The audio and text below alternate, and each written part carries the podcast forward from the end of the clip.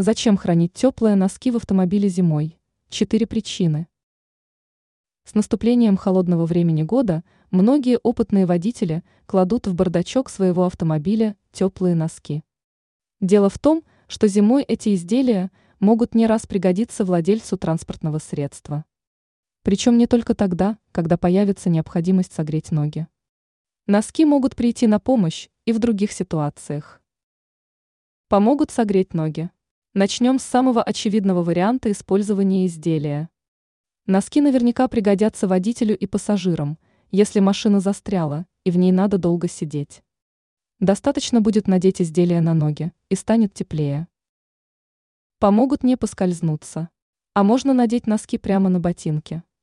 В этом случае человек сможет толкать автомобиль, не боясь поскользнуться. Помогут избежать примерзания дворников.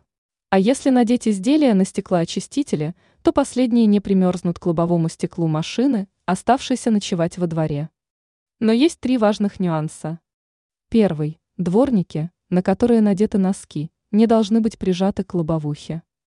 Второй. Стеклоочистители с носками выглядят не очень эстетично.